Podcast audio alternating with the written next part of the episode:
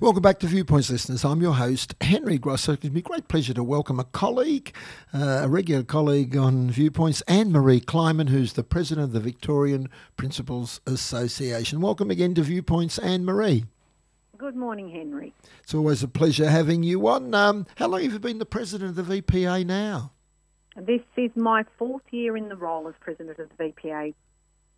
And uh, looking back on your four years, how would you sum them up? Successful, Very obviously.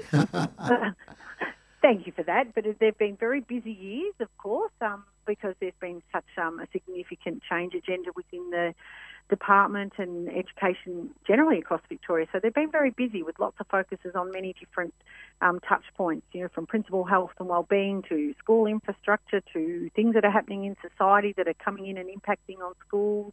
So they've been very, very busy years. Mm, and you've done a, a, great job, if I may say so. One of the areas that's uh, hitting schools from every which way angle, and I know you've been uh, quite uh, quite involved in focusing on this uh, anxiety. And uh, uh, Michael Hawton, uh, an eminent person in the field of psychology, has been quite vocal about this recently. And anxiety habits versus anxiety pathology has become a bit of a talking point. I know this is an interesting an area of interest to you. You might like to elaborate. Yes, I happen to be part of a steering group or a, a um, workshop on Monday this week in Sydney regarding this particular topic. Um, the work's coming out as a result of a survey that the Australian Primary Principals Association sent out to school principals at the end of last year. And the purpose of that meeting was to bring a whole range of key stakeholders from parents, um, psychologists, school leaders, um, to to have a have a good discussion about what the results were saying and in general, we the results were um, from principals were stating that there has been a, you know, an increase in the number of um, children or the number of cases that that principals or school leaders are dealing with in that are, for children who have um, anxiety. But the the key point here that we need to consider is that there's anxiety disorder and there's anxiety habits and you know, we all have anxiety habits. You're putting me through an anxiety habit at the moment where you're asking me to perform on radio. So you know, naturally, I'm going to be nervous about that. And so, you know, the, the focus of um, the, the, the meeting um, is really about trying to be, bring all parties together. Um, not blame any particular group in any shape or form, but to bring all parties together to look at well, what are the strategies we need to do, and, and to actually deal with this as a as a, a country, really, and more particularly in our own local areas, um, to manage and support schools and parents to deal with the, the issue of anxiety for students or for children. Yes, and of course, um, this is one that's been, from the perspective of school principals and teachers, uh, mm-hmm. bubbling along and becoming uh, a greater issue. I mean, anxiety isn't just confined to kids; it's in, uh, it, it, adults get it, teachers, parents, uh, mm-hmm. and. Um, uh, I think the fact that we're dealing with uh, anxiety as a growing issue is causing even more anxiety um, among people. What do you see as uh, uh, the, the future in dealing with it?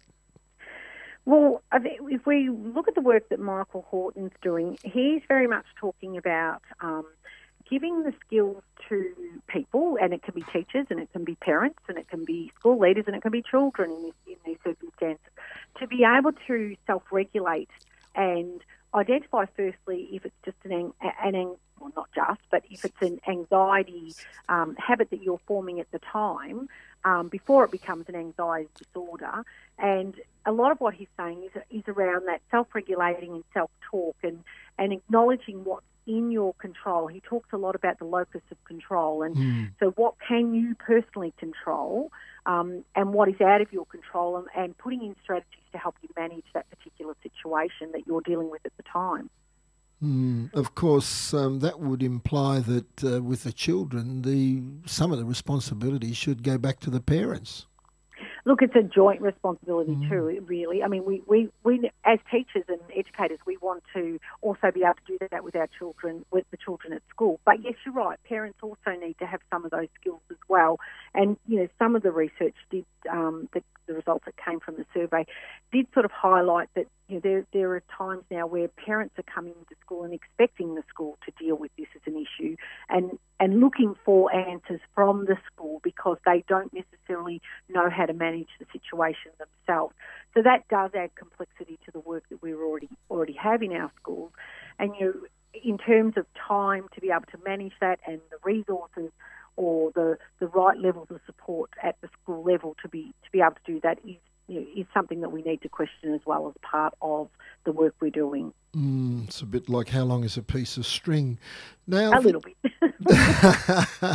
now, the graduate teacher pilot program, which has been introduced in Victoria, um, mm-hmm. that's a that's an interesting program, and and it's in part, Anne-Maree, I understand, a response to the fact that uh, young teachers are coming, they're doing their four years of training, coming into teaching, and too many of them are getting out as quickly as possible. That's, that's a, not a good look.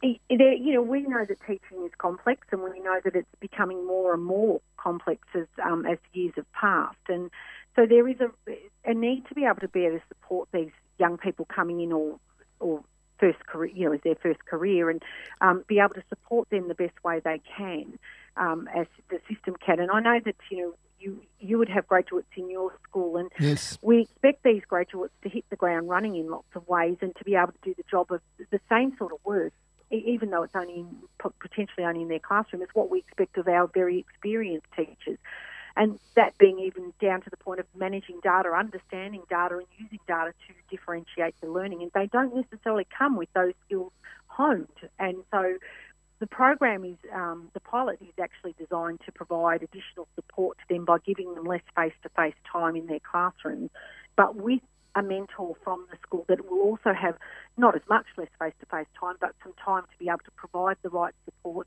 it'll also give the graduate opportunities to go and do some peer observation with um, of other teachers and to have conversations around that work and to be supported by planning that's happening in the school by key personnel, your learning specialists and your leading teachers. And um, so it, it's quite exciting. It is a pilot. It is only going to be in 350 schools in, in three designated areas next year the, the one positive is that they're not just dropping that support after the first year, they're carrying it into the second year. So there'll be two years of this support for the um, graduate teachers.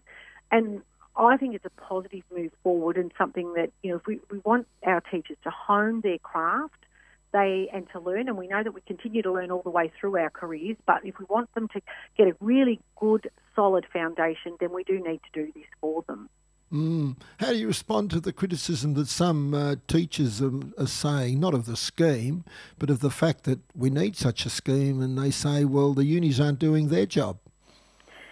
There's also some work that's happening in that space as well. I know that um, one a, a, forum I'm going to in a couple of weeks um, with AITSL um, and the which is the Australian Institute of Teaching and School Leadership. Um, uh, looking at the initial teacher education programs and the way they're actually preparing graduates to or undergraduates to teach literacy. So there's there are expectations um, and there is work happening at that sort of federal level through the through AITSL to start to look at teaching programs themselves. And yes, look, I would say that we you know, the, do, do we send our, our people out best prepared, or is it even possible to send them out, you know, truly prepared to the to the nth degree that they'll be able to manage all situations. Maybe not something we can do, but we could get better at making sure that they're better prepared to do the basic things that we need them to do. Mm, that's a good point. We'll need to take a short break. Can you hold the line, Anne-Maree? Thank you.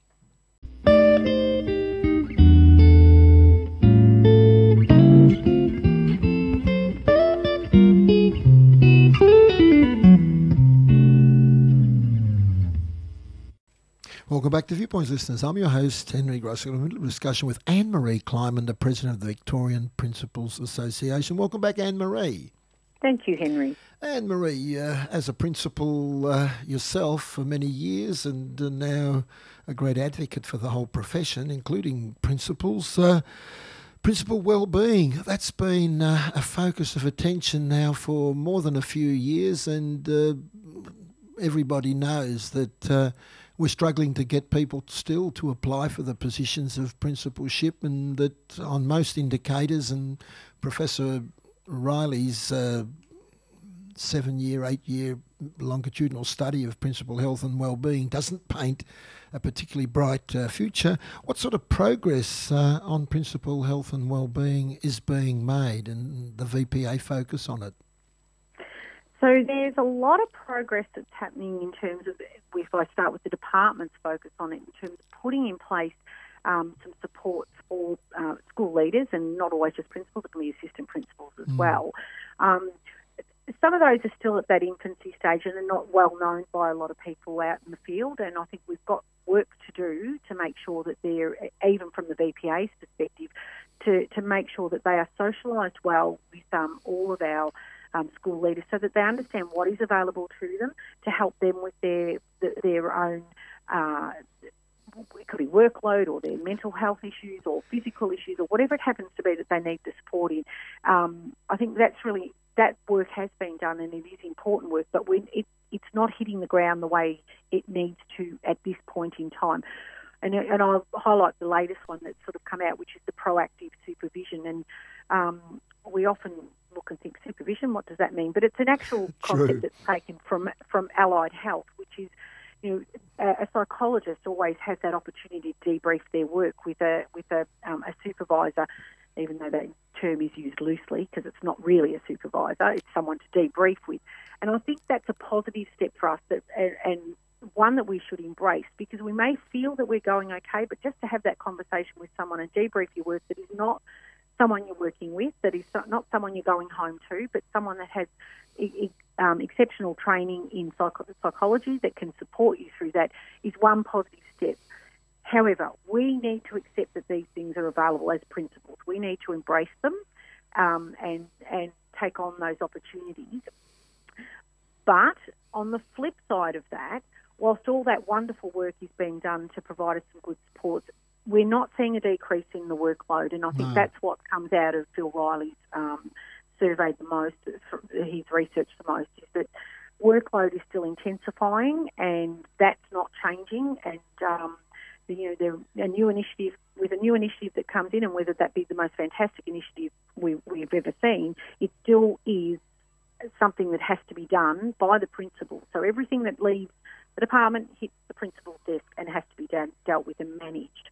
So we've got a ways to go to realise that it's all good good to put the supports in around providing the mental health support for and well-being support for um, school leaders. But what are we doing about addressing the real issue that is getting them to the point that they need to ha- engage with these services, and that's workload. Mm, and uh, and I don't think we got all the answers on that one just yet, Anne-Maree. Now the no. minister Minister Merlino earlier this uh, week made a, a statement uh, in response to what he sees as growing anti Semitism, both uh, here in Australia and across uh, many of the Western countries. And uh, he's called, and I know it's a secondary issue, um, oh. but it's still, it's still got broader, broader implications for us. He'd like to see reference to the Holocaust be brought into history studies in our curriculum. Your view on that? Mm, I saw that, and um, and whilst I think any history is important to teach, um, it's an it's about what goes if you're going to introduce a new new um, topic to discuss because we can't keep cramming more and more into what is already potentially an overcrowded curriculum. However, the importance of building understanding and sensitivity across, uh, across all cultures and all and for all people is important, just as much as it's important that we also discuss the, the what we could term the Holocaust that happened to our own Indigenous culture mm. back in you know in the day, and so. You know, there's lots of histories to cover. Um, whilst I don't disagree with it being an important topic, and I'm not in a secondary, and I don't know how it's going to impact on their courses. Um, I, um, I have, I'm, I'm, sort of sitting on the fence, I suppose. I agree that it's important, but I'm wondering where it, and how it's going to be done and what goes to allow that to happen. Mm. Now the VPA, they're a very important organisation, and they represent uh, a lot of uh, a lot of principals. Uh, I, I, know you've got your plans ahead for 2020. What are some of the big ticket items on which you're focusing? Well, we continue always to be fairly strong around the principal health and wellbeing agenda because that constantly comes up. And we had our state council meeting last week, and you know, it, and when we talk about that, it, it is about what are the supports that put, are put in place to allow us to focus on the real work and not the work that is kind of busy work. And that often is the management of school resources in terms of facilities management or asbestos management. And whilst again there's been some really good programs put in place for some small school leaders, those schools that are those leaders that are um, uh, op- operating with 80 or less students in their school, um, to help manage OH&S um, because that's a huge area in our system. We still need to make sure that that, that we look at right across the system and, and have those supports available to to everyone because you know I hear from principals that are saying I just want to focus on the improvement agenda. That that is my work. That's my core business. We want the best outcomes for students, and yet if I'm managing that building's um, a facility that's being worked on in my school. Um, it's taking me away from what is core business. So, you know, I think we're, we're, we're making small steps, but there are still ways to go in that space as well. Um, you know, the role of the VPA is to just continue to make sure that we're listening to what our members need and picking up, and, and sometimes they might be short-term issues that we're dealing with, but it's it's an issue that's been raised, and so therefore it's, it's advocating at the right space to um, try and get some uh, plausible solutions that, that help all parties in the in the work that we do. Um, and then there are the long-term ones, as I said, principal health, health and well-being is one. Initial teacher education often comes up.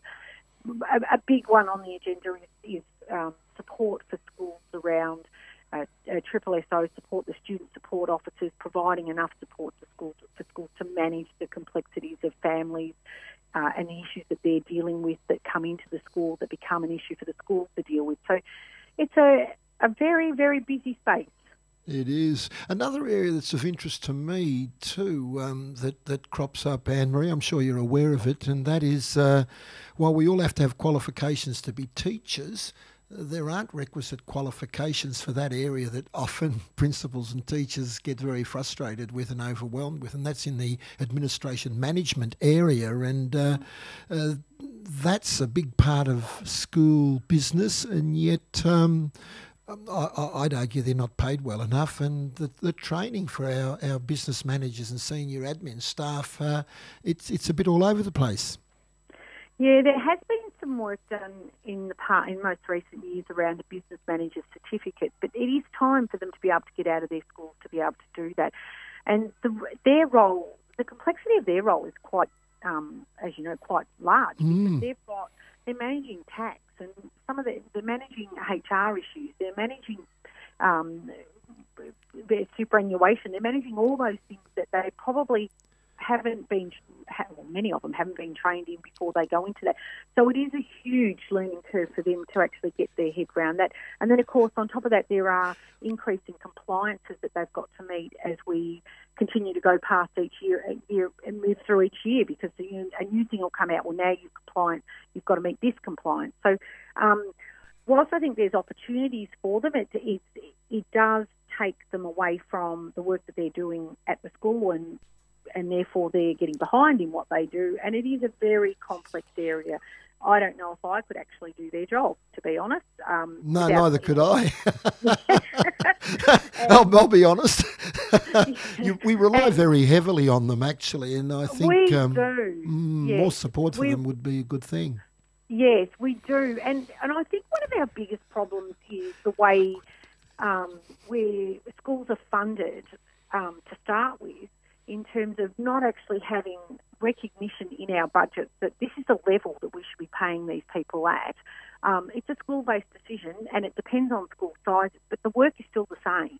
Correct. And so, so we're not able, you know, we have some schools where a business manager might be a, at a level three and another school that they're at a level five. They're, they're doing the same work and there's a differentiation between what they're being paid. And so that's an issue for us, I think. And mm. that and, and whether that is that they're taken out of the budget in terms of a specific line that says this is what you need in your school to actually this is what you should be paying these people, and the in terms of give, giving them and also giving them the support to do the training.